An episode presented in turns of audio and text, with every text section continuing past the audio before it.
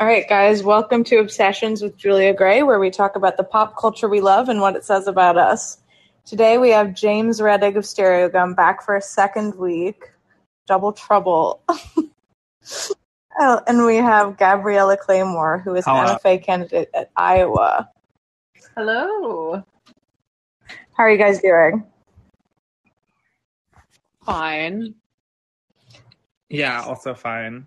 I just finished watching Survivor, so I, I'm still in T V brain mode. Oh, I've been watching too, James. How, the new how is it going? Yeah. How is Survivor twenty twenty-one turning out? Uh, I don't like the new season so far. Are the characters just not charismatic? Uh, no, I actually like the cast, but there's just like a little too much going on. Um, there's just like a lot mm. of like quote unquote advantages and rules that are a little hard to follow and take away what I like about Survivor. Yeah. It seems like the rules are so confusing that even the players don't really understand the rules, and so everyone is just like constantly talking about the rules. Yeah. No, I'm, I'm assuming you haven't watched it yet, but this episode especially, no spoilers for anyone that hasn't watched. Oh, okay. Um, I, I only watched the first episode when Jeff Probst asked everyone if it was okay in twenty twenty-one to say, come on in, guys. Yeah. No. Yeah. Did everyone, what did he want to say? What what was what's the alternative? Well, he just was worried oh. it was exclusionary. So, okay, but then it, he asked, and and like one person said it was fine, and so they're keeping "Come on in, guys." No, they're okay, not. Wait, thank God. Wait, they changed it. They changed it in the second hour. Now it's wait. What is it it's now? Just, come on in. Oh my God. I mean, I, I guess that's, I don't know why I'm freaking out that they changed it, but I, I guess, come on in, guys. It's it's iconic. Is it? I mean, I've watched like at least thirty episodes of Survivor. Maybe you're um, more, I, I watched one season that I really, really enjoyed. Um, and it felt iconic from that. Which one? It, it was, the, I watched the one with Tony, Wait, the cop. Right. Oh, the one. Yeah, really, Netflix. really was special to me. Sorry, yeah, that's a good season. Um, Wait, that's really confusing that they wouldn't edit that out. Like that they would say they were keeping "Come on in, guys," and then they wouldn't edit it, so that we just stick to "Come on in." Do you know what I'm saying? Come on in, guys. This is irrelevant. Um, this, this, this, this is, uh, I, I love Survivor, and I'm already bored. Okay. Well, I really, I'm glad we got our Survivor yayas out. Um, Now, I, at the start of every episode, I like to play a little game where I give my guests a pop culture news headline that might be real or fake, and my guests have to tell me if it's real or fake, and if they're wrong, they drink, and if they are right, they take a small sip. Do you guys, do you guys have drinks? I do. Oh, I have a glass of water. Wow, perfect.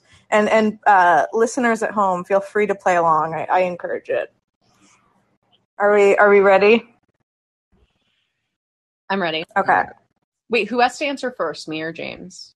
That's an amazing question. Um, maybe three, two, one at the same time, so as not to influence each other's answers. Okay. Amazing. Meghan Trainor has side-by-side okay. toilets, so she and husband can go at the same time. Three, two, one. Okay, I didn't hear it. True. Did you guys both say true? True. Okay, that yes. is true. And yeah. she later she later tweeted, to clear things up, we pooped once together and we laughed and said never again. But he will hang out with me if I'm pooping because we soulmates. And I legit miss him when I'm away from him. And we pee together, obvi. Wait, they... I, I, I can't stand I, it, and I, I can't stop laughing uh, at this tweet. Ugh. I mean, I know that like when you're in a relationship for a long time, wow. some things fall by the wayside, but like you shouldn't brag about it. No, or no. Also, there's no, no, no. I, I, I, I won't. I won't entertain the the pooping next to each other as a as something that falls by the wayside. I can't. Next headline. Moving right along. The next Maya Rudolph Kim Kardashian is a natural leading up to her S N L gig, dot, dot, dot. She's even writing sketches.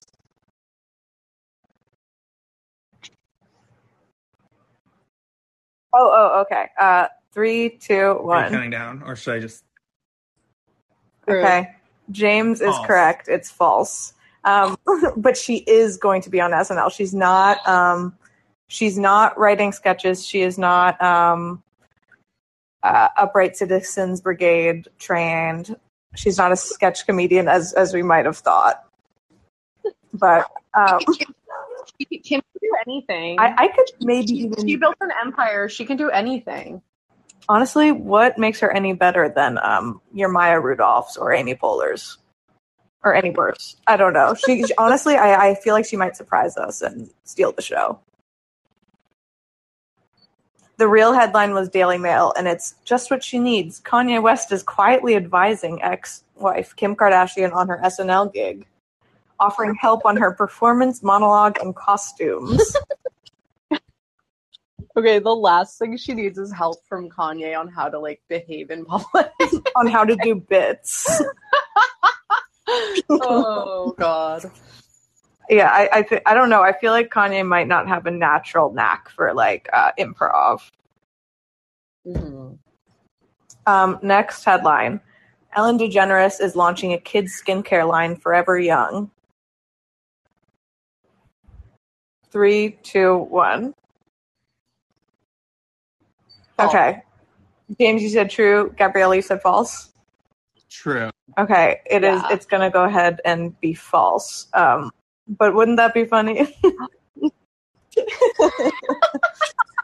she is. She is launching a skincare line, but it's for. It's not for children. And here, here, here's the last one. Ella Emhoff wants everyone to embrace their pubes.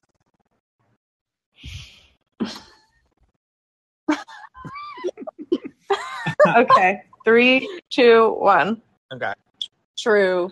No, it's false. True. But she does want everyone to ah. embrace their unibrow, according to a Page mm. Six article on the subject. Seven years. Seriously, I, I I know. I was just reading. Oh, never mind. This is taking us off topic. What is it? Is it? I was just reading that Patricia Lockwood essay, "The Communal Mind," and there's this really funny line in it that says, "All around the world, she was invited to speak about the new communication, the new slipstream of information. She sat on stage next to men who were better known by their usernames and women who drew their eyebrows on so hard they looked insane, and tried to explain." Why it was objectively better, funnier to spell words wrong. Anyway. Yeah. Okay. She's getting I like essay. She has her quote ready. I literally, yeah, I was gonna I say, literally just to... reading it. It's a really good essay. It's about being I, online. I do love that essay. It, and it does relate to um, the woman of the hour, the woman of the hour, Sally Rooney. Um, but we will oh. we'll get to that in a moment. Gabriella, um, James discussed his obsession last time he was on the show. Uh, would you like to regale us with your um, your pop culture fixation? D- d- Perfect. Yes. Wait, this is like Shark Tank, right? Oh no, no, no, no. But we will do that later. Did you do you have an obsession you'd like to tell us about, or we can just we can skip right yes. on over it if you don't. Can I have a little bit to think about it, and then I'll bring it up later? Of course, of course. Sorry, I thought those were the same question. No, no, no, it is okay. Um, for new members of the show, things can get a little confusing, a little hairy. Um, we like to create a safe space here on Obsessions. Oh, wait, wait, wait. I, I, I have an obsession. I oh, have one. Okay, I thought ready. Okay, my obsession is Venom, like the movie. Because the trailer for the new one is so insane and bad, and I really, really need to go see it. But I, I don't think I can watch it in theaters.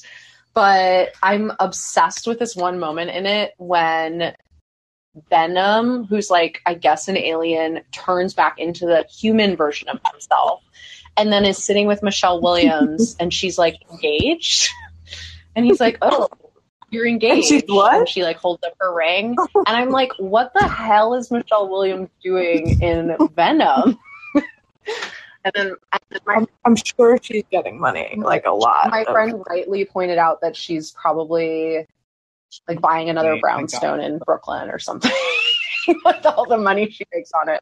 Absolutely. Um, but uh, yes, Venom, Let There Be Carnage. I'm really excited to eventually watch when I'm really high at home. That sounds perfect. I feel like you have to see it in theaters, though, to get the full experience. No, it looks so stupid. I can't. Um, okay. Except for all the reviews online are really funny. Like, I love reading the reviews by fans where they always put the best ranking. Mm-hmm. So literally not a single bit of this movie I did not enjoy. If you're in for a good time, even the flaws of this film will manage to entertain you. It's a subversive story that is having fun with itself, even as it deals with topics usually engaged Ooh. With through an angst-riddled lens. Okay, I- I'm learning that this is not the. F- this is part of a Venom series. Yeah, this is like the next Venom. There was already one Venom. Oh no! This is Venom, Let There Be Carnage, and then Carnage is like I think another Venom, yeah. like another gooey monster with a lot of arms. Um, the Venom monster reminds me of the monster from uh, Quiet Place. Did you guys see that? Mm-hmm. Really, just a, f- a fun movie to watch. So I, I, I could. Oh my God, Jenny Slate is in Venom. Yeah, probably. These people, these people get paid so much to do these silly little movies. Everyone is in superheroes now. I would. Sorry to oh yeah, who likes Venom? What'd you say? I said sorry to anyone listening who likes Venom. I mean, I think that um, Venom might even be, uh, like, camp. I actually have no idea. I've never seen it, but I'm going to make the argument. You're like, what's the definition of camp again? Yeah, exactly. Um, Gabriella, That's why yeah. don't you tell us? your your first um, big essay is, is Venom camp? Is Venom camp? I don't think it is. No, no, actually, now now, now that I'm looking at more of these images. because, because, okay, so not to be, uh, now I'm being annoying, but, like, if camp is, like, a seriousness that fails, like, Venom isn't actually serious-seeming from the trailers. Like, there's a lot of humor in it. Whether the humor cool. lands is another story entirely. Fair. But I feel like, okay. I was going to say, I feel like camp is also self-aware, but maybe not. Maybe I'm I'm mistaken. Maybe oh, I would camp. Love that. I'm seriousness that fails. You never know. I think that um, we can we can slide on into Sally Rooney. So, okay. oh, Jason I'm- Wells commented in the chat. Julia calling Venom camp is camp. Oh, okay. Um, so I I asked my guests to come with thirty to sixty second elevator pitches on on the the new Sally Rooney novel, in case um, anyone hasn't read it. I mean, it, it just came out recently, um, but it's Beautiful World, Where Are You? The new Sally Rooney novel. Um, it's I guess her third. And I, I really enjoyed it, but I'd love to hear your your guys' thoughts on it and, and little summaries.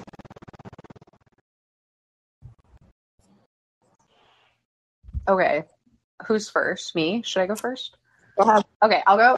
I, I'm hoping this is thirty to sixty seconds. So I wrote, uh, like every Sally Rooney book, Beautiful World, Where Are You? Is about young Irish people being really bad at communicating despite spending a lot of time writing things to one another. I, uh, I also said I'd rather stop being friends with someone than have to consistently send them long emails about my thoughts on like Marxism and Catholicism in Ireland, but it's also about fucking.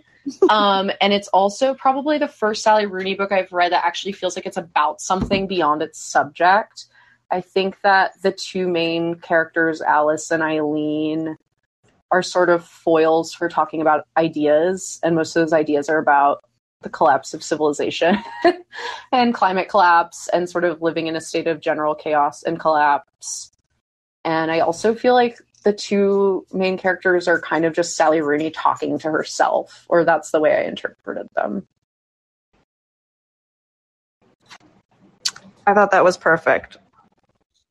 That is perfect. That's gonna. I didn't write anything down, so I feel very unprepared. Oh, just, just, but I did think about it. Riff, riff. Oh yeah, I'm gonna riff. Um, yeah. So I think it's basically. I mean, Gab gave a good summary, but I feel like it's interesting. It's like an acclaimed novelist who probably got inside her head a little bit too much and used a lot of her journal entries as emails and dialogues between two characters that are like basically two facets facets of herself. And everything that's not a journal entry is kind of similar to what's in her other books, but also kind of interesting. And I guess it feels like it kind of sounds like I'm talking down on the book, but I did actually enjoy it. Um, but yeah, I think it's like a book that's like very much like concerned with like, what's the point of like writing a novel? What's the point of commenting on stuff that feels so ephemeral?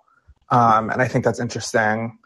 And it goes about it in an interesting way, more so than a lot of other books that are about like being online. Because at like the end of the day, it's like not about being online. It's about being with other people.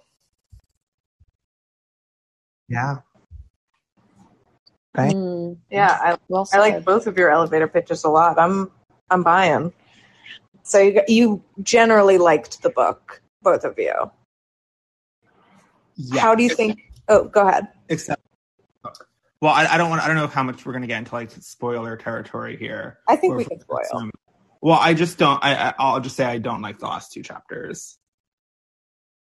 Yeah, the the ending sucks. Yeah, but all of her endings suck. Like I, I knew you were going to say that. This is true. But, but I think people this can't write an ending. Good. It's hard to end a book. Yeah, particularly because this one invokes the pandemic. Oof. It just was. It just. I don't know how well it's going to age. Yeah, I thought the pandemic worked as an ending because so much of it is like this anxiety about collapse, and then like there is a literal collapse mm-hmm. that happens, and that worked. But it's just like the way that it was written about was so cringe for me. It was like, it was just very yeah. like middle class pandemic right. problems. Like, oh, I'm stuck inside with my boyfriend. He's so anxious. It was just dumb. Yeah, and it, it kind of just like felt like she need she like wrote all of this stuff and like needed an ending. Yeah, it felt like she then, tacked it on at the very well, last second. I, yeah, um, like, and I, it was it was yeah. a bummer because I actually did like the climax, which is like the whole scene like where they're all together. Mm-hmm, mm-hmm. Um, yeah, when they uh, yeah, like when eventually they converge because like you're waiting like one of these like all four of these people are actually going to be in the same room, and then it happens and it's like interesting. And then it just kind of like, there's like that big fight and then it stops. And then it just picks back up and it's like, oh, like, yeah, everything's fine. Like everything's even better than it used to be. Uh, for like, at least personally, yeah. even though the world is like still ending, which I think is interesting, but um, I don't know. Yeah.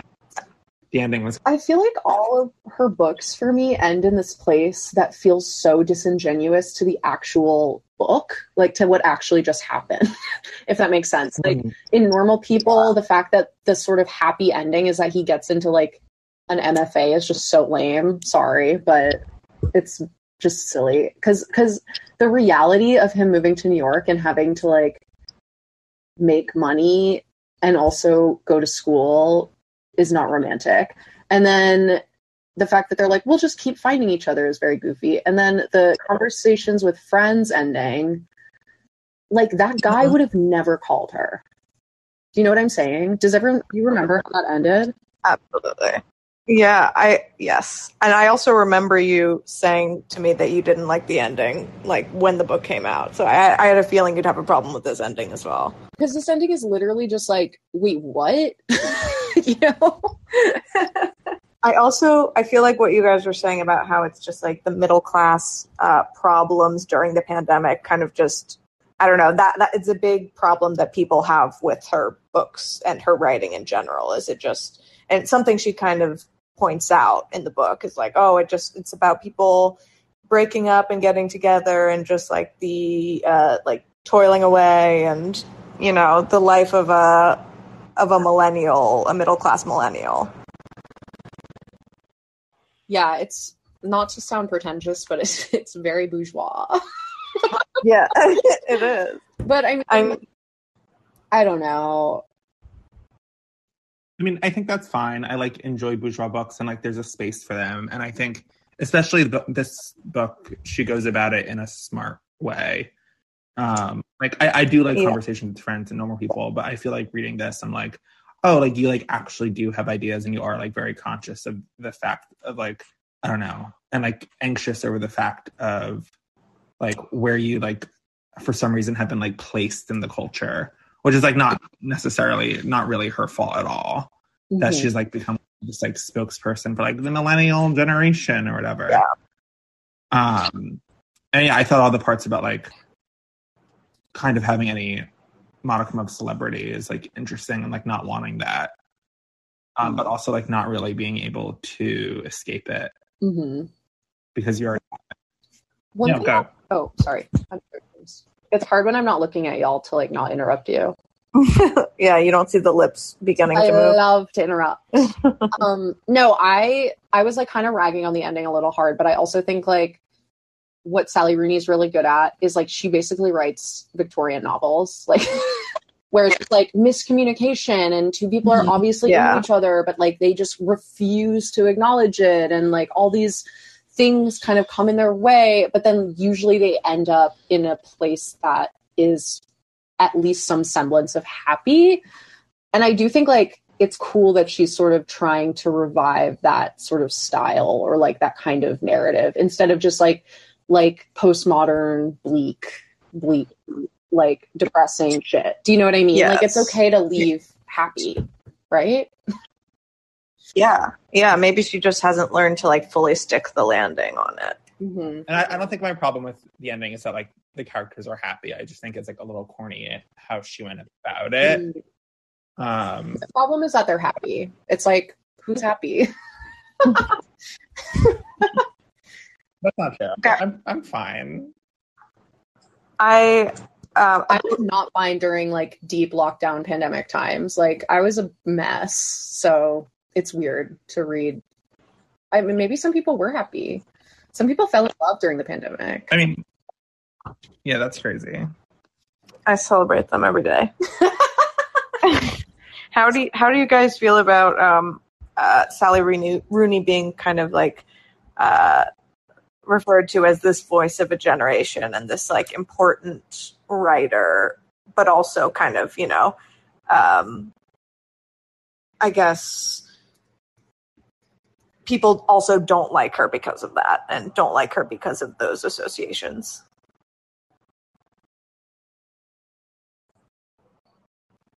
Um, I mean, I think it's interesting. I, I've been trying to think about like, I, I mean, I read a lot of like New York Review Books, which if, for anyone that's listening, like isn't very like familiar with that. It's like kind of like books that like might've been popular when they were published in like the like twenties through sixties or seventies and like were kind of a thing.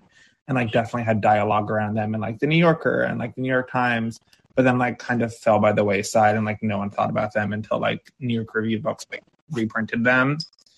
Um, and I, I've been thinking a lot, a lot, especially because like reading this and like I was also like mm-hmm. I like sandwiched it in between two New York Review Books, thinking about Sally Rooney as kind of like an author that like eventually like will be forgotten to time and like rediscovered in like forty or fifty years by like people that like aren't thinking about her as the voice of a generation or just thinking of her as like a storyteller and like a creator of characters. And I think she's good at that.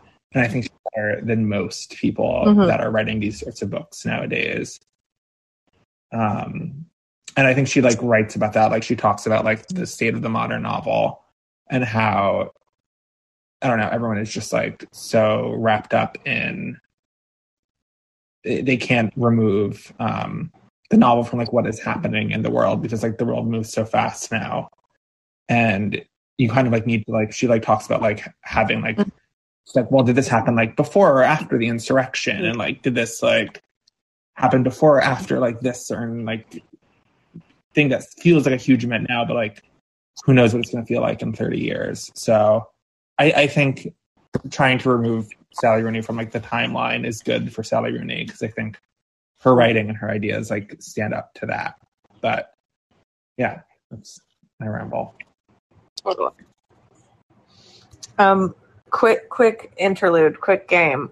Um, fuck, marry, kill with things Sally Rooney has been called. Mm-hmm. Okay, so fuck, marry, kill, normcore, basic, and millennial.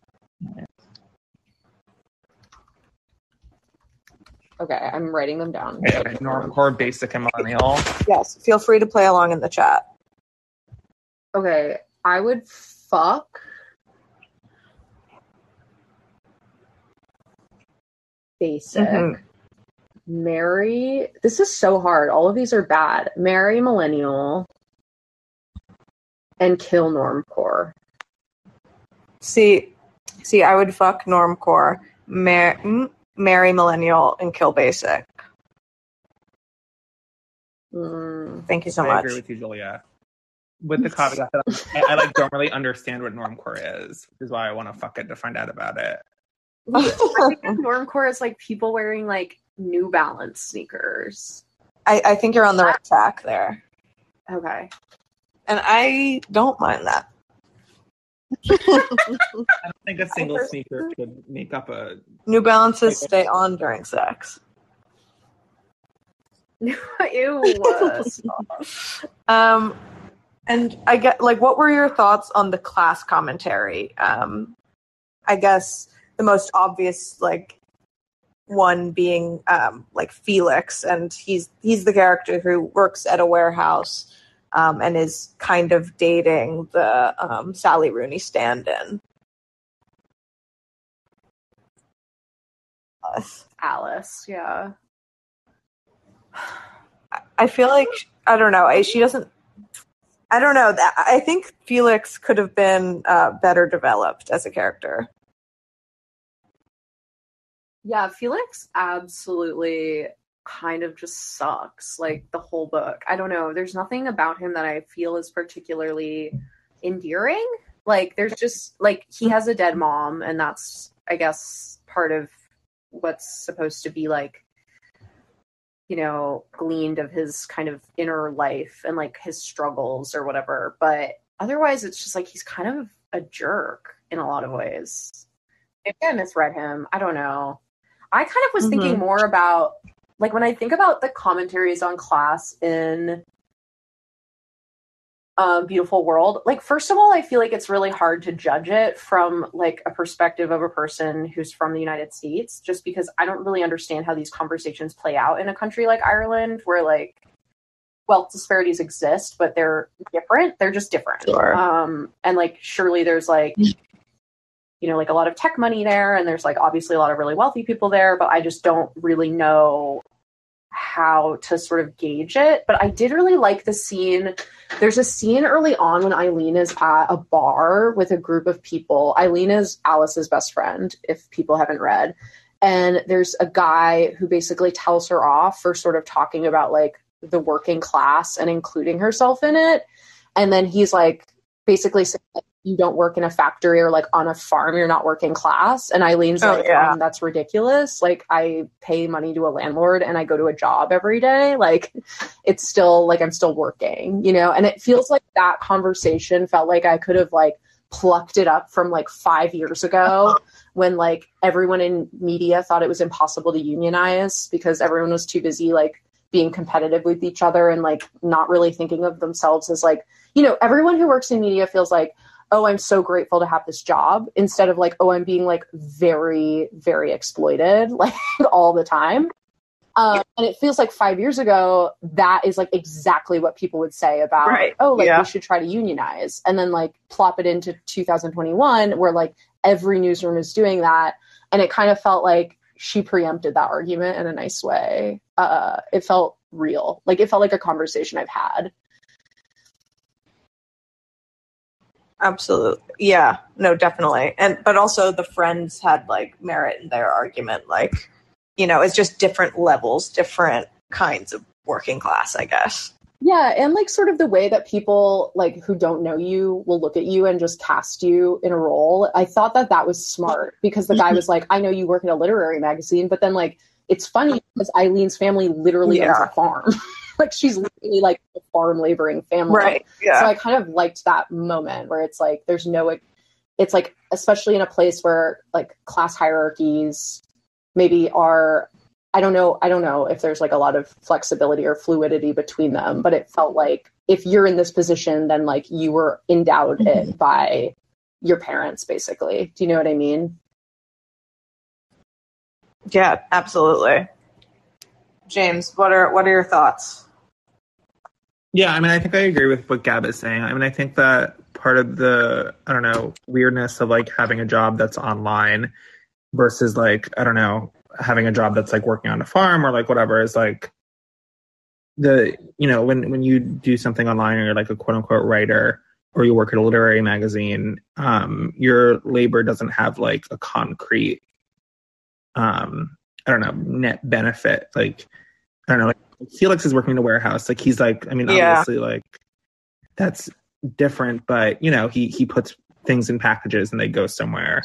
And that's like a physical material thing in the world that like happens, you know, like physical. You can like, I don't know, like the elevator pitch of like your job in a bar when someone asks like what you do, you understand that. Versus like this kind of like amorphous, like, oh yeah, I work at a literary magazine. Mm-hmm. It's like, well, what do you do? And it's kind of, you know, well, yeah, like the job kind of sounds stupid, but like also like, does it need to be done? Should it be done? Like, should people be, be properly compensated for it? Or is it something that should only be like jobs that people that come from rich families have because this isn't a real job? You know what I mean? And that's like, kind of goes back to the whole thing, like why people in media are unionizing, because I, I believe that people that work in media, like, like shouldn't all just come from rich families and should be properly compensated for their work because it is like labor, even though it's like a different type of labor. Yeah. Uh, yeah. Well, and because if you're getting paid, oh, sorry, I didn't mean to cut you off, James. I'm passionate about this. If you're getting paid like bullshit, who can afford to work a job that pays bullshit? Like people who have family yeah. wealth, whose parents like pay their rent, and like, that's fine. But like, I don't know, that can't be the norm. Right. Yeah. I, it yeah, it does just create a class of like people who aren't being well compensated, but like, you know, usually have other means. Mm-hmm. But yeah, I, a lot of the book um, touches on, or at least in the beginning of the book, during their emails back and forth, they talk about the late Bronze Age and um, the general systems collapse, and they kind of compare it to now, kind of the um, like how our language is kind of becoming so fractured and confusing. Um, what did you guys think about uh, just kind of the comparison, the general systems collapse? Are we on the brink? Um, I don't know. I, I, I'd like to think that mm. we're not. Um, and I think that every society goes through growing pains. And I think that every society thinks that they're on the brink of collapse until they're not. Um, and I think that Sally, towards the end of the book, kind of like strikes like a little bit more of an optimistic tone, and that maybe we're just like mm-hmm. going through a really painful growing pains, and like we'll figure it out. But I don't know, you know. And I, I think that the book leaves that open, and I, I hopefully think that it's open too, because I, I don't want to like yeah. doom myself to a future where I can't live for another sixty years or whatever. Um, Mm-hmm. Mm. Yeah, I don't think we're on the brink of a general systems collapse, like the brink. But I also think sure. it would be better for our society if people felt that way. Do you know what I'm saying? Like, I, I think like we are yeah. in a moment of like extreme, like, I don't know. I. We're definitely facing climate collapse, which is terrifying. And obviously that begets system collapse. And it, it would be better if people were a little more worried and anxious, the way Eileen and Alice are in the book. Like the way that they talk about these things, I don't think I have conversations like that with people, um, which is interesting because we live in the same world, right? Even if we live in different countries, it yeah. still feels like, oh, it's weird that no one is talking about how everything's like really scary. And it's not just because of like Trump or whatever. Do you know what I mean? It's like so bigger than one country. It's, it's like literally the globe itself. And that's terrifying to me. Yeah, I definitely agree. I feel like they're the conversations, the email exchanges in the book are kind of maybe just drawn out, um, like examples of the kinds of conversations people have now, um, and like the way people communicate, um, just like teeter or between kind of personal anecdotes and also kind of just general panic and anxiety about the state of the world. But they're, I mean, the, the writing is obviously very poignant and like more poignant than I am in my emails and texts, but I do think it's reflective of like how we talk and how people communicate. It's almost like right now, I think about this a lot just with Instagram and stuff and just like the way that media kind of influences the way we think and the way we talk about things. And like, it almost feels like right now we live in a state of it's okay to just acknowledge that something exists and then we move on. And like, I'm thinking about that, especially with like climate issues. Cause I think, um, you know, people post stuff that's just like climate change is real. Do you know what I mean? Like, and it's like a cute little Insta like infographic, yeah. with, like, like curly cursive font. And it's like, yeah, no shit. You know that, like, you've known that since you were like six years old. Like, and, and everyone who follows you knows that, like, what is the conversation beyond like it exists? Do you know what I mean? And I think the book is trying to like model mm-hmm. conver- how conversations can be actually smart. um, yeah. And that maybe, I don't know. In some ways I was like, oh, no one who's like a millennial emails their friends like this. And then I was like, well, maybe I'm like shitty for not talking to my friends more like this. You know? I, I had the same reflection. I was like, I need to start emailing. No, I don't want to email. That's psychotic. I just think. Like, oh, I like it. I just feel like I wish when I went to the bar, I didn't just like complain about all the work I had to do for my stupid whatever stuff that I have to do. Instead, I was like, oh, I read this article that really disturbed me. Like, let's talk about it. We never talk about those things. I, yeah, I also, there's something very relatable about it. How she She opens the Bronze Age, uh, late Bronze Age discussion with, I was reading the Wikipedia page. Like, you know, it, I don't know. There was something very, like, realistic and felt felt good to read that for some reason. Mm-hmm, mm-hmm. I think a lot of, like, I mean, there's just, like, so much wrong in the world and so much you can learn about it that I feel like inevitably, no matter what, like, anything that...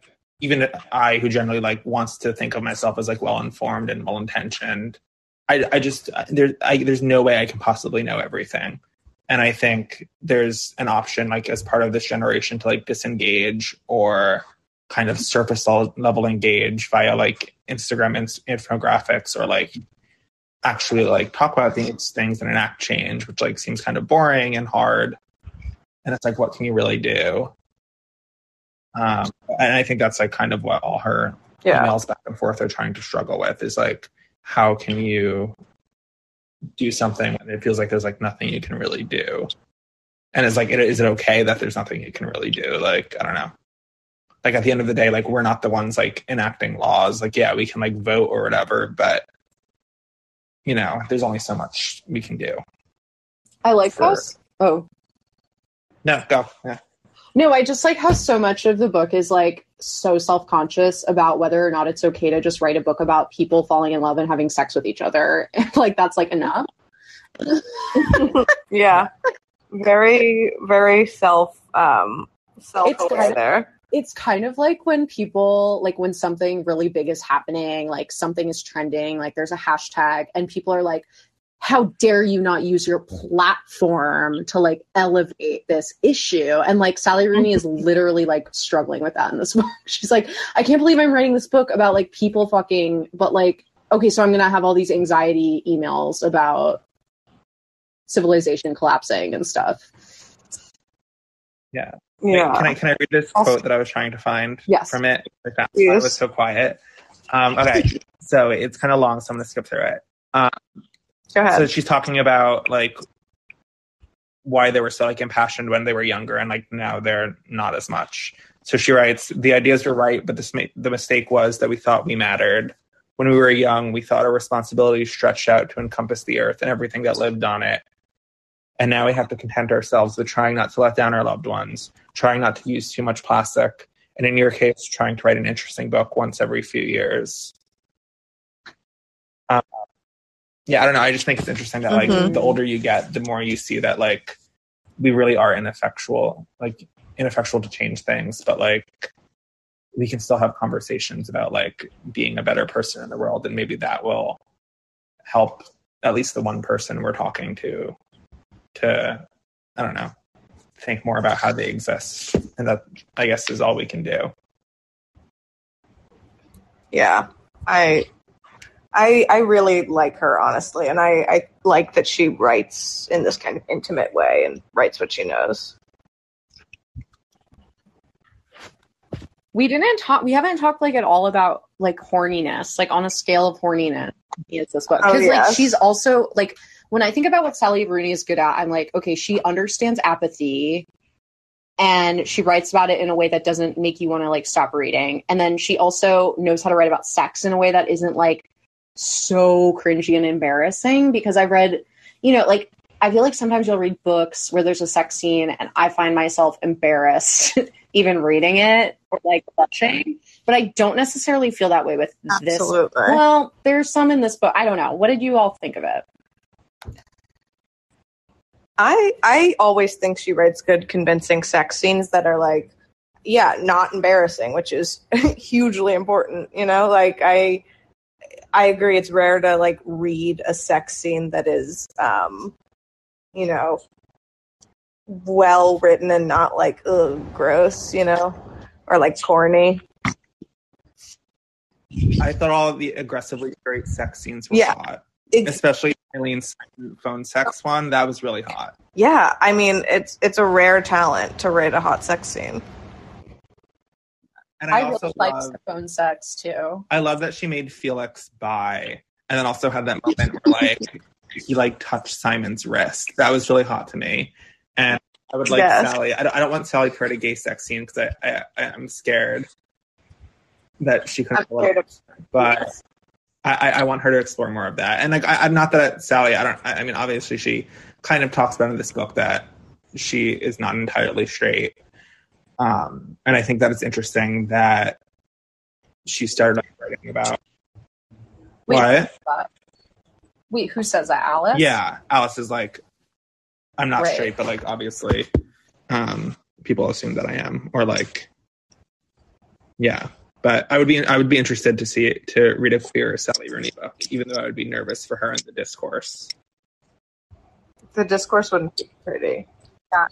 Yeah. The discourse would be like so brutal. Yeah. So I was, I, I, about I, to make, I was about to make up a tweet and then was like, I'm going to stop myself because this is not a private chat.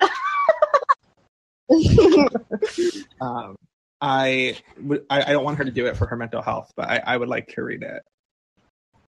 Do yeah. do we think this is going to be turned into some sort of like movie or series a la Normal People? Yes. Probably, yeah. And, I mean, and I want- aren't they working on Conversations with Friends? Yeah. They are. Oh my God, yeah. She is just getting that money. She's so yeah. rich, holy yeah. shit. All right, all right. But calls you- herself a Marxist. No, I'm just but- kidding. It's like, bitch, redistribute that wealth to me, please. Exactly. Everyone, Sally Rooney is just pissed that like they're not also young and rich and good at writing. Um, yeah, I mean that's no, that's like all criticism. What, James? Especially that, that's the problem with all literature criticism is everyone is just trying to write their book or like wants their book to be popular. Wait, my friend, literally, do you know that book Sweet Bitter that got turned into a T V show with um by, by Stephanie Danler? My friend came yeah. over and saw it on my bookshelf, and she was like, "Oh, have you read that?" And I was like, "I actually haven't, but I just have the copy." Blah blah. She was like, "Oh, cool! I've been wanting to read it," and she picked it up, and then she turned the cover over, and she was like, "My friend is a writer. She's written novels," and she goes, "Everyone hates her because she's pretty," and points at Stephanie Danler. It was so funny. She was like, "It's literally just because she's pretty." She's like, because she's a good writer. That checks out. You, you can't, you can't be both. Um, you can't be both. You're not allowed to be both without people being um, angry. One thing that people like hate Sally Rooney for that I actually like her for is I think that people get really tired of her being sort of anti her celebrity. Um, and I think that mm-hmm. one thing I get it. Like, okay, so this is kind of fun. my mom bought tickets to see Sally Rooney speak at this thing in California or the Bay Area called City Arts and Lectures. And basically they have like a famous writer come and be interviewed by another big writer. So she's seen a lot of people, um, like recently George Saunders mm-hmm. was one of them. So Sally Rooney was supposed to do one around the time Normal People came out, but like afterwards, like kind of after the big press cycle. And then she went to the event with her friend who she'd bought the ticket for as a gift. And it was like totally sold out. And then Sally Rooney didn't appear. And they came out and they were like, Sally will no. not be able to join us tonight. Like, we're so sorry. We will reschedule, basically. Oh, wait, no, I'm so oh sorry. I was telling the story. No, so she yeah. reschedules the event by, it's like an email blast. It's not in person. But then at the rescheduled event, so no one shows up. It's like, it's not canceled while they're there. But then at the rescheduled event, everyone is there and sitting. And they're like, Sally cannot appear tonight. So she she, she basically like didn't go two nights in a row. And I think I think like she probably has like a big public speaking like thing going on. But I also am like, fine. Like, you're a novelist. You're not like a musician. Like, you're not a performer. I don't need you to perform for me. I don't need you to like be interviewed right. publicly for me. And I think people get bothered by that because they're like, you're famous, you're rich, you owe us something. And I'm like, yeah, like, you owe us more books, and like, you should not be bratty when you're interviewed, but also like, it's fine. Like, let her just go live in her little cave. Like, I don't know. I don't really want her to be everywhere at once. I get tired of musicians. Like, it's like, we don't need Sally Rooney to be Phoebe Bridgers, you know, like, we don't need her to be everywhere. No, anything but. Um, no, I agree. And I'm also going to read a quote because I haven't pulled up here in my little journal. Please. Which she says, when I f- submitted the first book, I just wanted to make enough money to finish the next one. I never advertised myself as a psychologically robust person, capable of withstanding extensive public inquiries into my personality and upbringing. People who intentionally become famous, I mean people who, after a little taste of fame, want more and more of it, are, and I honestly believe this, deeply psychologically ill.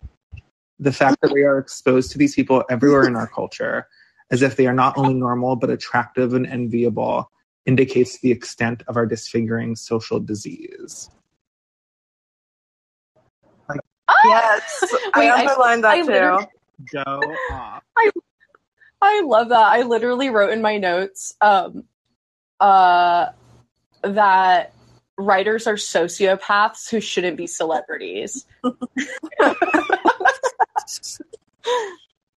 I think, I mean, I, I I struggle with this all the time because obviously, like, I have a deep, sick addiction to like people that are celebrities, but like, I didn't know. I like I like like like looking up gossip and like I enjoy, like, yeah, like I, oh, I like it's just like part of my like existence, and I'm like more, more, more, but then I'm like also like no, this is fucked up, and I like respect anyone that doesn't play the game, but then I'm like, if you play the game, then like.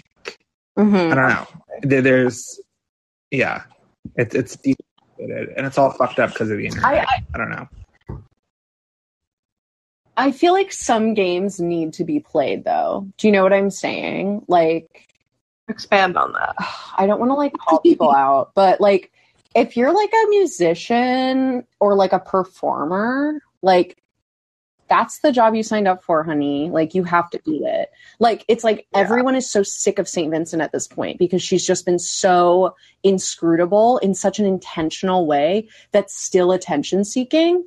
And it's, like, maddening. Do you know what I mean? And I think people mm-hmm. are really tired of it. And Absolutely. I think I think that's, like, I think people have sort of framed that as, like, protection, right? Like, trying to protect yourself from the public, but it's like, okay, we're not living in like the early nineties. Like, it's not like, you know, Y two K era where people were like stalking Britney Spears and like taking pictures of their vaginas, like getting into cars. Do you know what I mean? Like, no one's doing that to like Annie Clark. No one's doing that to, yeah.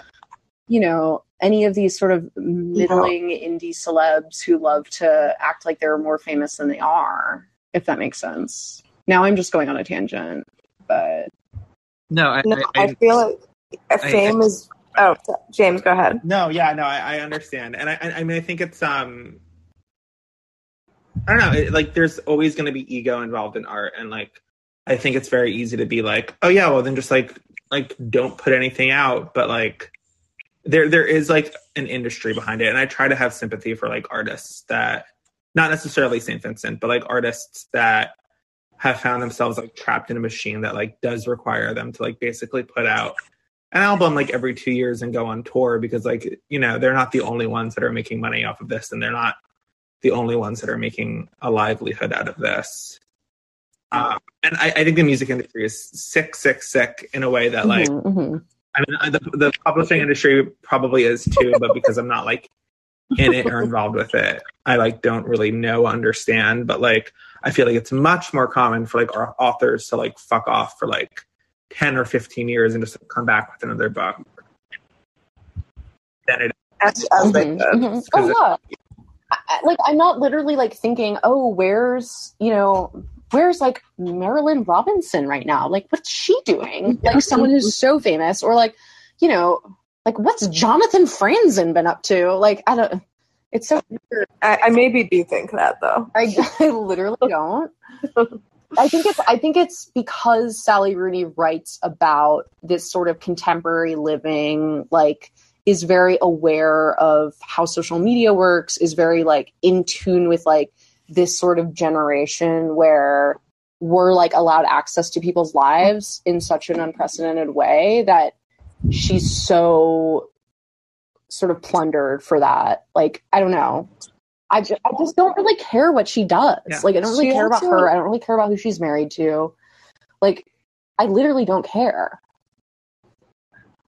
I feel like uh, for a while she was kind of taking the bait and like taking these interviews and had these profiles written about her. So I don't know. I think in a way she's, she's willing it. But like you said, Gabriella, I feel like today in twenty twenty-one, your fame, you can like control your exposure in a big way. You know, it's like the, like, she's not going to have craven paparazzi chasing her. You know, she can control whether she speaks at this event your mother went to, or like does this profile for the New York Times.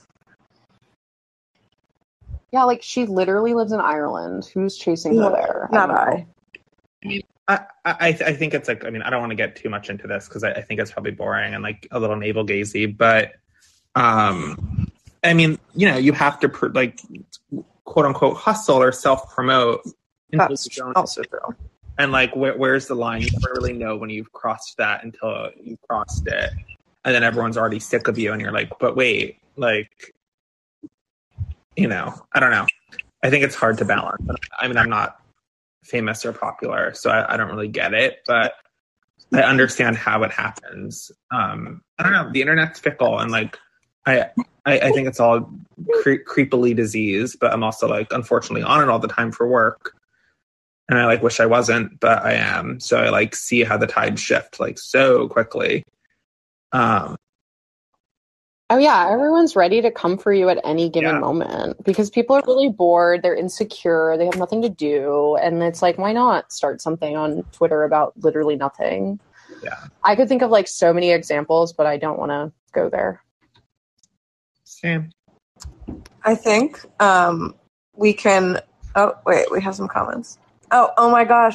Pat, this is oh. literally what I was about to get into. You, At the end of the day, I, oh my God, Pat, I literally, you read me like a fucking book. I, I, Pat just wrote in the chat, at the end of the day, we're all just working for the knife, which what gets into my next comment. Gabriella texted us, um, I guess yesterday, or no, maybe you tweeted it, that um, Sally Rooney's, or no, Mitski's on her Sally Rooney shit, or something along those lines.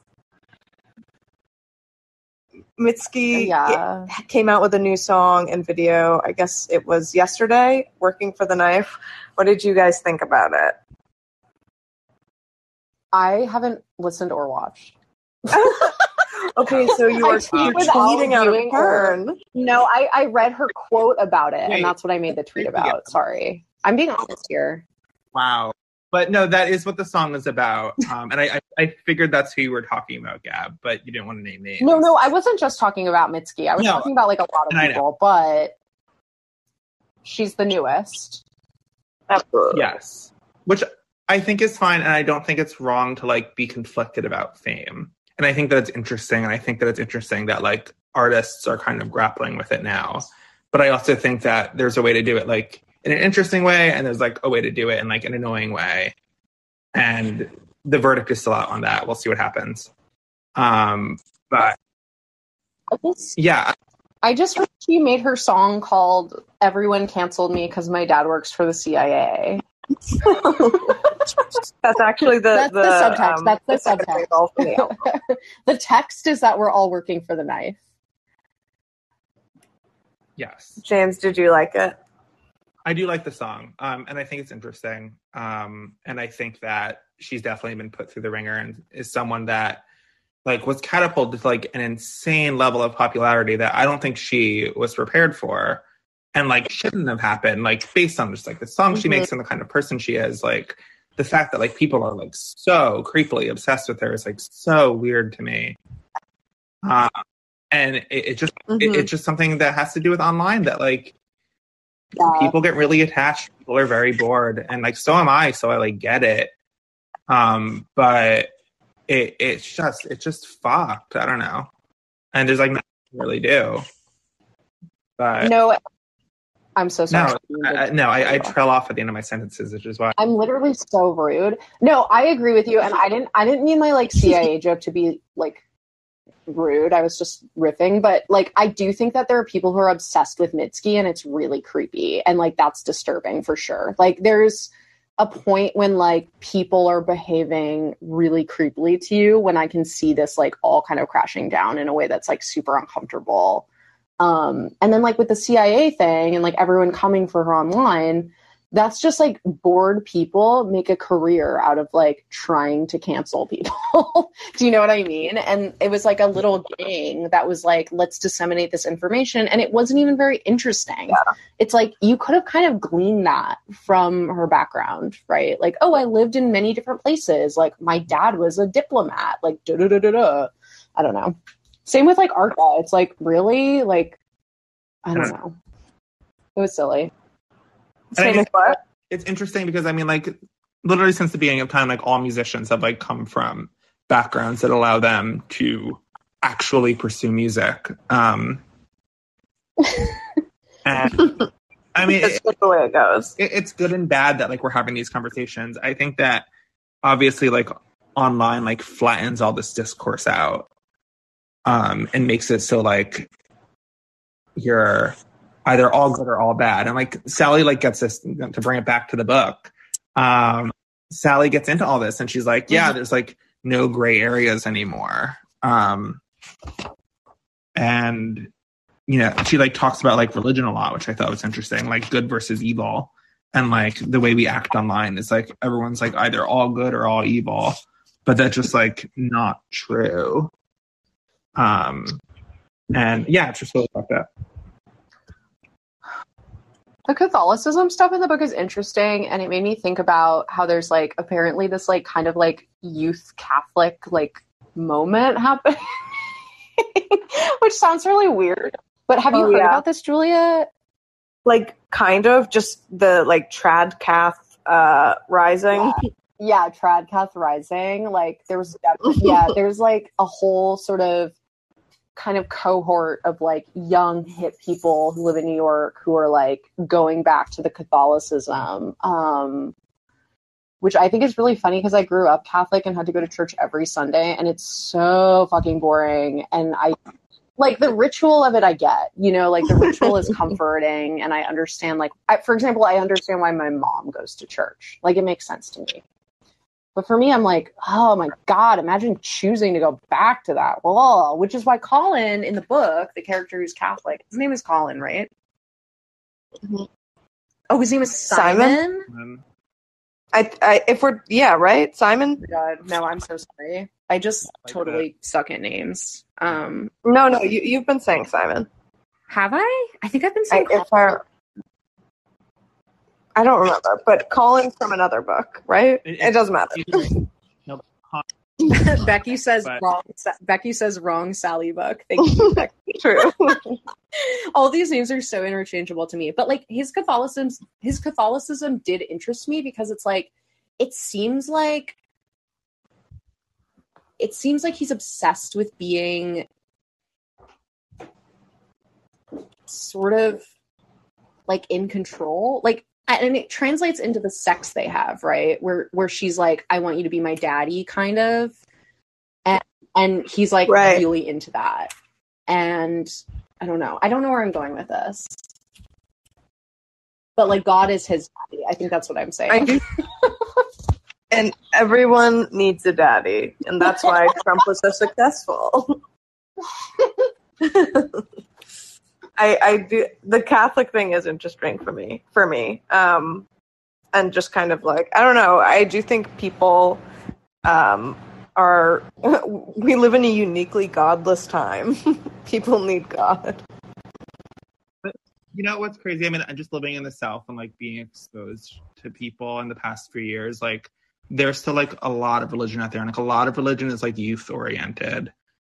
Uh, yeah, and, in a way that like you more, never know, because like I mean I don't know, we like lived in New York for so long, and we still live in New York, Julia. So like I don't know, like I, I've been like seeing things on here. I'm like, oh, there are like young people that believe in God and like aren't like corny or weird or like they're just like you would never like expect it or suspect it. Not that it, like should be something that's like should be su- suspicious of like. Um, mm-hmm. But there are. James is showing his cards. I, mean, I just think that like I don't know. Um, there are ways to like believe in God that aren't toxic, um, which is like that, in, okay. especially in the mid two thousands or whatever. Like, and mid two thousands to so much earlier, like religion was so toxic and so much based around like exclusion, and obviously it still is. But there are people out there that like are not um, that way. Okay, our our next. Our next game is Do You Believe in God? No, just kidding. Laura? I was going to just say that, like, in Ireland, like, you know, so much of the political discourse as far as just, like, whatever, quote-unquote, like, social issues is around sort of, like, liberating all of these doctrines and all of these laws, like, enforced by Catholicism. So it was, like, kind of weird to have this character, Simon, who's, like, he's sort of like, I don't know, I don't feel, he seemed like a good guy to me, but I'm also, he kind of represents just like this older way of being in, in the in the world to me. I don't know. Like, he's so, uh, mm-hmm. and it's not his, it's not just his faith, it's just like his general like do-gooderness that was interesting. It was a weird choice. I don't really know what to make of it. It's like, how are you supposed to date someone like that and feel like a good person? I guess that's what I was confused about. Yeah. Well, I mean, I think that's kind of like what Sally is wondering, because like Eileen like doesn't feel like a good person, so she doesn't feel like she deserves this like quote unquote good person, um, like follows all the rules and is like super Catholic mm-hmm. and is, you know, growing up how you're supposed to grow up. By like, I mean, like, yeah, his job, like he works for a leftist organization, but like he still like is like a professional, like he like wears a suit to the office and like I don't know. Um, I, I definitely think Sally is aware of like who Simon is, like as a figure for whatever he stands for, or whoever, whatever she wants her to stand for. Do you think that Simon is like her husband? Do you think her husband is like going to church? Okay, parasocial relationship with Sally Rooney. Um, all I know about her husband from Wikipedia is that like he's a math professor or something. Oh, mm. So he definitely doesn't believe in yeah, God. No, no. I'm kidding, I'm kidding. It does seem like a wildly different vibe, though. But it's actually, like, I don't know. Why, God would, why would you assume that math doesn't believe in God? Like, there's, there's no God in. I'm kidding. God. No, no, no. I'm joking. Math is godly. That's God's. Yeah, yeah. God willed. That's it. God's work. Who decided that? God. You know, it's it's like less so for me like the fact that he believes in God, which I think is what's harped on in the book, right? Like they're like, it's so weird he believes in God, right? Alice thinks he's like a total like Lola, the sister who's really mean, thinks he's like a total sociopath because he believes in God. But it's more so like, I can't believe he goes to mass because maths is like dull. Like so many other things you can do. Like you can believe in God and like never right. go to church. You know what I mean? I know plenty of people. Yeah, I mean, I, I think that there like people do find comfort in the ritual of mass. I think that being in like a spiritual space. I'm not that I'm, I literally haven't gone to church in a decade, but I think being in a spiritual space can unlock like some greater form of, I don't know, contemplation about your life and like your place in the world, and like make you feel like there's like something that's bigger than yourself. Or, like maybe you need to pursue some higher purpose. Um, so yeah, I don't know. I don't think, I don't think mm-hmm. God is necessarily like corny. I mean, it definitely is. And I'm not religious, but I, God is I, I like, no, James, I'm, I, I grew up Lutheran and I went to like school. Yeah. Lutheran, Lutheran school. I couldn't remember if it was Catholic school or something else. Okay. Yeah. But like really small Lutheran school, like really weird, like small vibes, like five people in my graduating class, like kind of culty vibes. So I don't, I don't know. Mm. um, God, guys, I really yeah. think we, um, we did it with the Sally Rooney. I mean, I, yeah. I don't even know if we have time to talk about the, the Instagram outage. Um, not that, n- yeah, I, I, I don't know. Not that it, it, it happened. I don't know if everyone in the room saw that uh, Instagram was out for six hours on Monday, and Facebook, Facebook's and its family of apps. Um, but I think I, I'm, I'm glad we used our time to discuss Sally. Mm-hmm. What what is everyone reading now? Can I ask? Um, what is next? I literally just finished it, so I need to um, I need to decide on what I'm doing next. I, I spent the last few days finishing, just like our our former our old quarantine book club. I'm always um, doing the crunch time read. Oh yeah, do people realize that? No, I don't think I, I gave that that info. We had a very successful, not at all regular book club. No, we did it for like it a regular. while. It was right. It was it, it was, was good for like six it, months. We did. It was pretty regular, but also Julia always made us change the date because she was always she was always going on a no. boat. I was always going on a boat. She was like, guys, I'm going on a boat. Yeah. We read we read Anna Karenina and we read Missus Dalloway. Both um, absolute fire. And well, then we started Drinks of Wrath, and then we stopped because you guys were busy, and I finished it myself, and I was trying to make that a secret, but I, I read it alone. Secret's out. There was an yeah. Anna Karenina reference in the Sally Rooney book. There was, and you texted um, me a picture of the whole page, even though I texted you and said I had just started. And it was like page three hundred something. Oh, I get it was a spoilie. There's no, nothing. I didn't, I didn't read it. Like, there's nothing to spoil. There's no plot. There's no, it's literally just like, like have it. It's just like sex. Like you're just reading for. It's like you're reading for the next sex scene and to see if they get together. Like honestly, let's be honest. Let's be honest with each other. Gabriella, what are you reading? I, um, uh, I, oh yeah, Gab. No, James. Go no, you for go. It. You go. Because I asked the question like an idiot. You you asked what? I asked the question, so I'll just finish. Oh, oh, oh. Um, right now I'm reading the science fiction book called The Ministry for the Future that's kind of hot right now. Oh, uh, yeah, I've heard of it. It's about climate change. What else? Um, and then I'm, yeah, that's it. That's that's all I'm, I'm reading like a lot of books at once, which is something I used to never do. But like as far as fiction goes, that's what I'm, that's what I'm working on. Amazing. Um, I'm reading the second half of this. Uh, it's a sci-fi, also sci-fi, slash like kind of like mm. horror author, William Sloan. It's a New York Review book. Um, and yeah, so it's What's called. The wait, the collection is called. Wait, I already have it. Sorry. Um, the collection is called The Rim of Morning, and it's like two novels by like this guy who wrote them in the thirties or forties, and these are the only two books he wrote.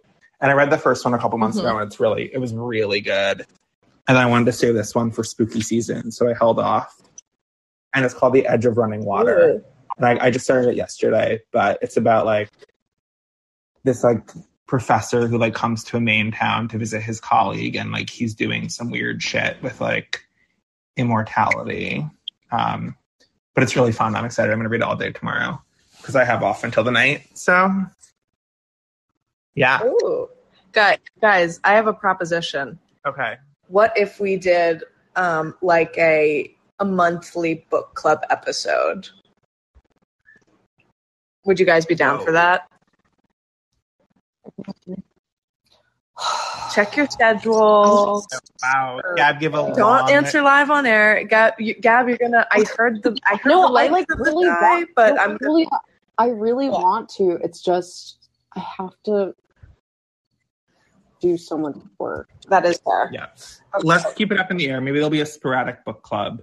If there's like totally. short and easy, like Sally Rooney that comes out that has a lot of buzz. Wait, once a month sounds good if we do something that's like super easy to read. Do you know what I mean? Like, oh, yeah, like oh, Rooney, oh, we're like not, we're not going to be a Rooney Tooney. Yes.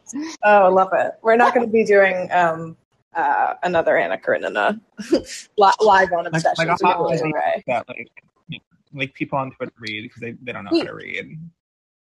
Perfect. Okay. Mm. Well, guys, thank you so much for coming on tonight. Um, is there anything you want to plug before we sign off? Uh, no.